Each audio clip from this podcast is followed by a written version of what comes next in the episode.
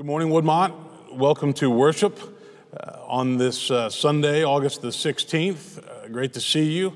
I want to quickly uh, just remind you that starting next Sunday, August the 23rd, uh, in addition to the online service and the drive in service, we are adding a socially distant uh, sanctuary service here in the sanctuary. Um, you will make a reservation online, and it's capped at 80 reservations. Uh, there's a worship committee that's done all kinds of planning and safety protocols for this. So, this will be another option for those that are comfortable. And we encourage those who are high risk to continue to worship online and at the drive in service.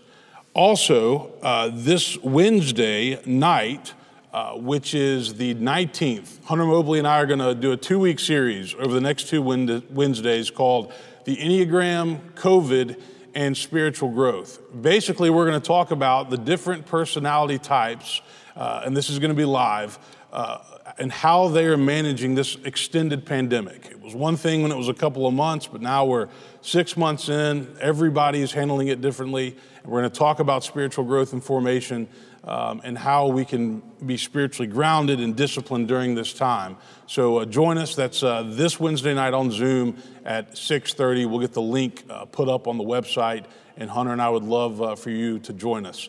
And then the last thing is, I want to just say thank you again for your ongoing support of the church as we live through uh, these challenging times. Uh, join me for a word of prayer, if you would. Loving God, open our hearts and minds so we can hear a word from you, and may the words of my mouth and the meditations of all of our hearts be acceptable in your sight. You are our rock and our Redeemer. Amen. So, this summer we have been in a sermon series called Simply Jesus, and we are focusing exclusively on Jesus' core teachings uh, found in Luke's gospel. We've been staying in Luke's gospel. And um, basically, we're asking the question how can we get to know Jesus better? How can we use these teachings to challenge us, to inspire us, to change us? Um, and today, we come to another famous parable uh, that we find in Luke chapter 15, the parable of the prodigal son. Like the Good Samaritan, uh, this parable is very, very well known. Um, and somebody once said, there was a scholar that once said that, that, that parables should tease our mind into active thought, meaning when we study the parables, even if we've known the story for many, many years, we should try to look for messages and details that maybe we haven't seen over the years in the parables. And so we revisit these parables, and we're at different stages of life. We're going through a challenging time with the uh, coronavirus pandemic. And so when we study these parables, we should ask the question what did we miss before? Um, what message is Jesus trying to send to us right now with this particular parable? And, and you'll be surprised when you read the scripture. Uh, that you'll find new things and it will speak to you in new ways. And I think that's one of the amazing things about Scripture, about the Bible, is that it will speak to us in different ways at different stages of our lives. So Jesus tells us that a man had two sons. The younger one comes to him and asks for his share of the inheritance early, and then he leaves for a distant country where he squanders all of his wealth with riotous living and uh, the Bible doesn't really tell us everything he did, but you can use your imagination. Um, the older son stayed home and remained faithful to the father and worked uh, for his father back at home. Well, one day, the younger son runs out of money. He finds himself with the job of feeding the pigs, which is actually the lower, a lower job than that of a servant. And it occurs to him, hey, I could go back to my father's land and I could work for him, and that would be better than what I'm doing right now. And so that's what he does. He returns home, not quite sure how he will be received.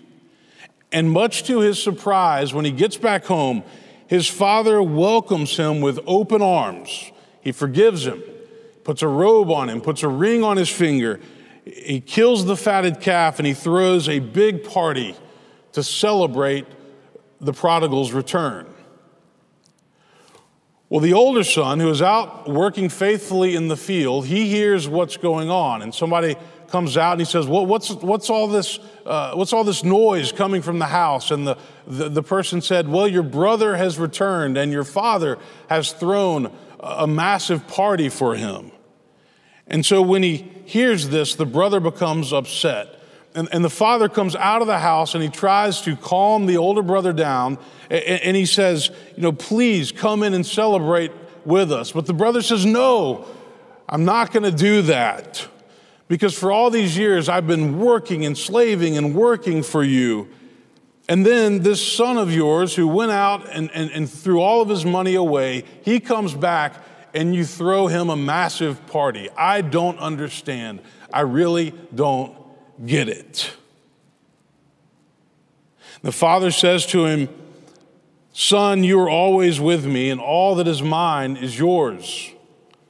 But we had to celebrate and we had to rejoice because this brother of yours was dead, but he's come back to life. He was lost, but now he's found. There are different ways to study the parables.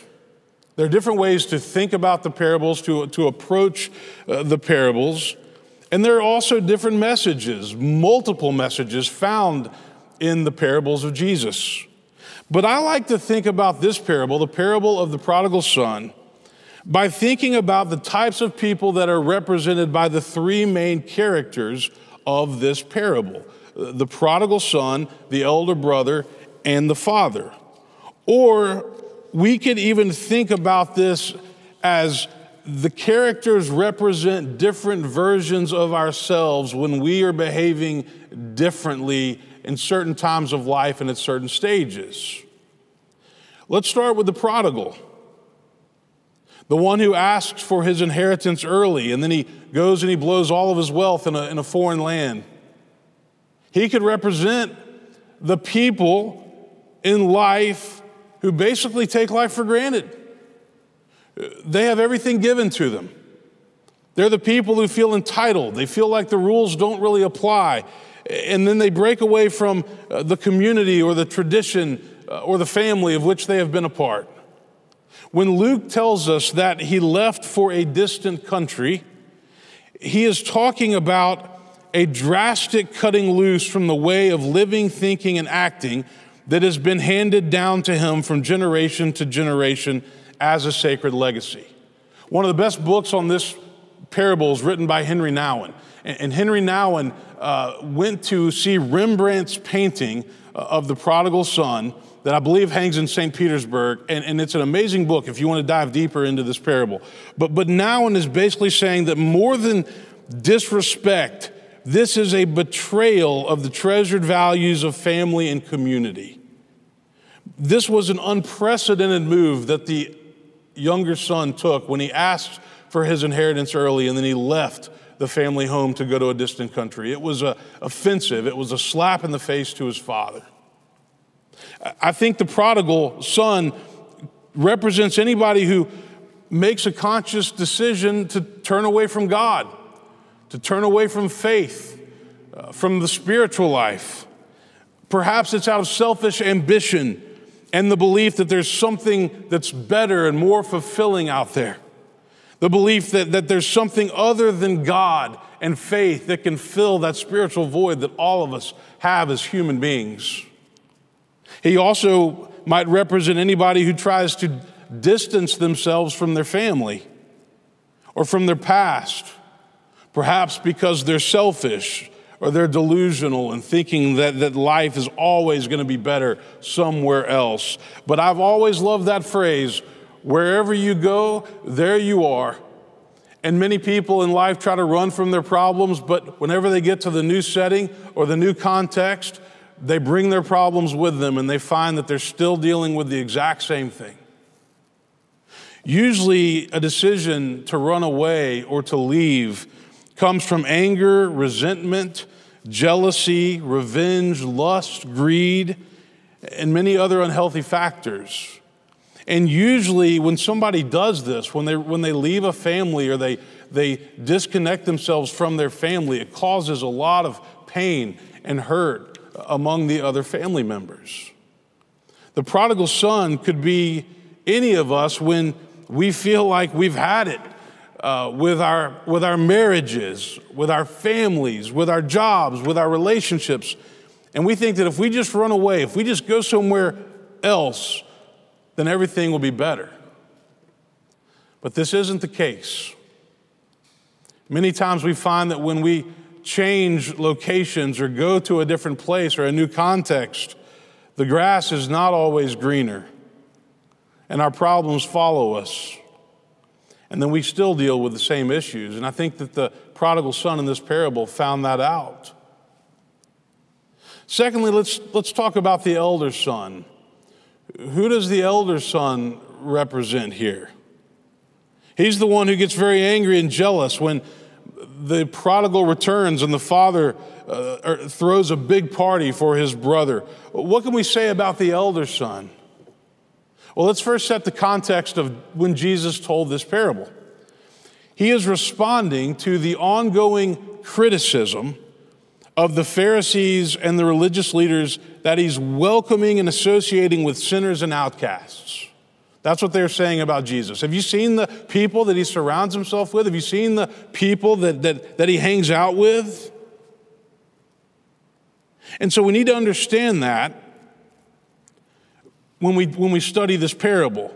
But I would say that the elder son represents Christians who think that their version of Christianity is right and everybody else is wrong. Or they think that their church is better and everybody else is not as good. They think that their understanding of Scripture or their particular view is the only one, and they kind of judge everybody else for having a, a, a different one. You see, the younger son goes to a distant country and he's lost in a distant country, but the older son stays at home and works for his dad, and he actually becomes lost in his home. According to Henry Nouwen, his lostness is characterized by judgment and condemnation, anger and resentment, bitterness and jealousy, all of which is so pernicious and so damaging to the human heart.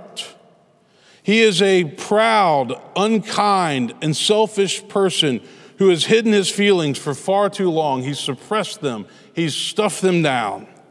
And then all of a sudden, they come bursting out when his brother returns and a, and a party is thrown. And if we're honest, friends, sometimes we can live life like this. Sometimes we can be good people and we do what's asked of us, we do what's required of us, we can plug away and we can work hard and we can be responsible. But as we do it, we whine and we grumble and we complain about everything along the way. We suppress our feelings. And then when somebody else receives a blessing, when somebody else catches a break, we can't be happy for them because our heart is so full of, of malice and, and envy. And in a culture of, of competition, and resentment, there are many people who have a hard time being happy for others when something good goes their way. The older brother is indicative of the people who seem to never be able to experience joy in life because they think that somebody else always has it better. The older brother represents those who are blind to their blessings because they are so busy focusing on what they don't have that they can't stop and actually give thanks to God for what they do have. The older brother reminds us that the jealousy and resentment is probably the number one joy killer in life, in this materialistic society in which we live. And, and he cannot understand why in the world his father would welcome his brother back into the family with such joy and thanksgiving. He doesn't get it. Lastly, let's, let's talk about the father in this parable. Some people have argued over the years that this parable should be called the parable of the loving father rather than the parable of the prodigal son, because the father is really the hero of this parable. And anybody who is a parent can understand how this father felt and where he was coming from.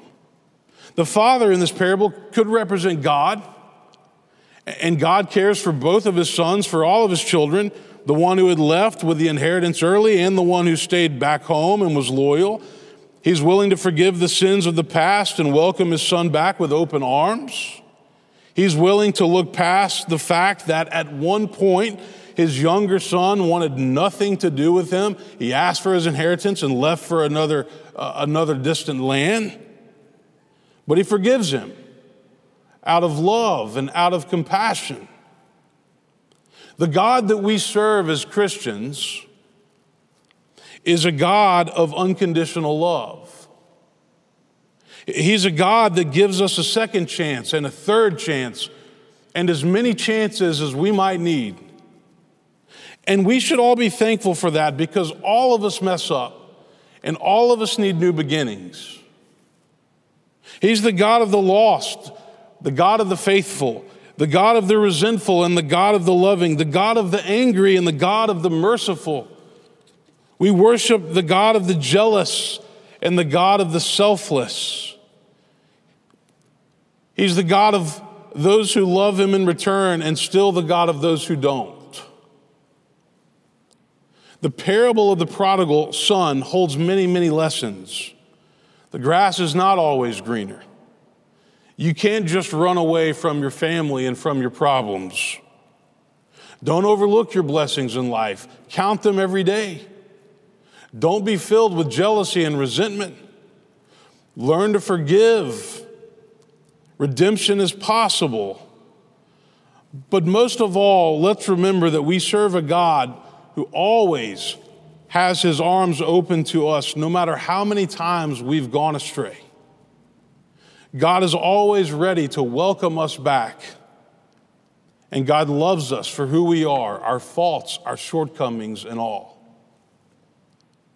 But as this pandemic presses on, and I would say it's been going on a lot longer than uh, many of us thought it would, and it could be going on for some time. I think there are some other valuable lessons for families from the parable of the prodigal son. We're all stressed out. We're trying to balance life and work and homeschooling children and all the things that families are having to navigate right now. Every single family that I know and have ever known has baggage and dysfunction to some degree. Usually it's built around expectations, unmet expectations, and disappointments.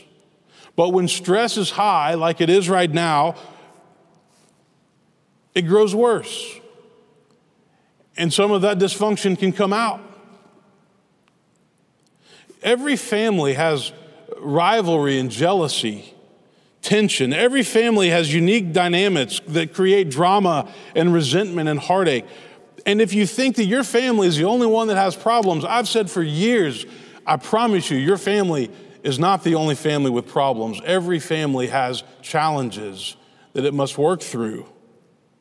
So, what are the family lessons that we can learn from the parable of the prodigal son? I'll leave you with three thoughts. The first lesson is that you can't run away from your problems in life. We don't know exactly why the younger son asked for his inheritance and took off, but we know that he was wrong. For whatever reason, he wasn't happy, but he failed to realize that he actually had a pretty good situation. You know, human beings are masters at being restless. And we often think that there's always a better life waiting somewhere else, that other people have it better, that, that, that, that, if only we had this or that, or we lived here or there, that life would be better. And then we fail to appreciate what we do have. And we think that there are greener pastures, but usually that's not true. And so, gratitude in life is so important. It's a major theme in the Bible. It's something that we all have to live every day, not just at Thanksgiving time, but every day. Be grateful for the people and for the blessings that we have. A second lesson is understanding what envy, jealousy, and resentment can do to our souls. The older brother was full of, of envy and jealousy, and he was eating at him. He was so angry and he couldn't let it go. There was a wise person who once said that holding on to anger is like drinking poison and expecting somebody else to die. Holding on to resentment is like drinking poison and expecting somebody else to die. It's not good for you. And so many times in life, when we don't forgive and let something go, we're the ones that are suffering. Going through life with the mindset of the older brother is no way to live. Life's too short for that. Jesus says, pay attention to the condition of your heart. Pay attention to the condition of your soul, to your motives, because if that needs changing, then only you can change it. And lastly, this morning, from the Father, we learn the importance of redemption, forgiveness, and unconditional love. And I've always believed that Christians are really, really good at talking about forgiveness, and we say that we believe in forgiveness and we think that forgiveness is important, but actually practicing forgiveness is much more challenging. In this parable, the father practiced it. He was so happy that his son was still alive and that he'd come back home. That's all he wanted to focus on. He didn't want to hold on to the past because the past will keep us captive. He wanted to live in the present because that's all we can control. We worship a God who forgives us and who redeems and who calls us to do the same with each other. We worship a God who is always waiting with open arms and saying to each and every one of us, Come home, come back. I'm here for you. Amen.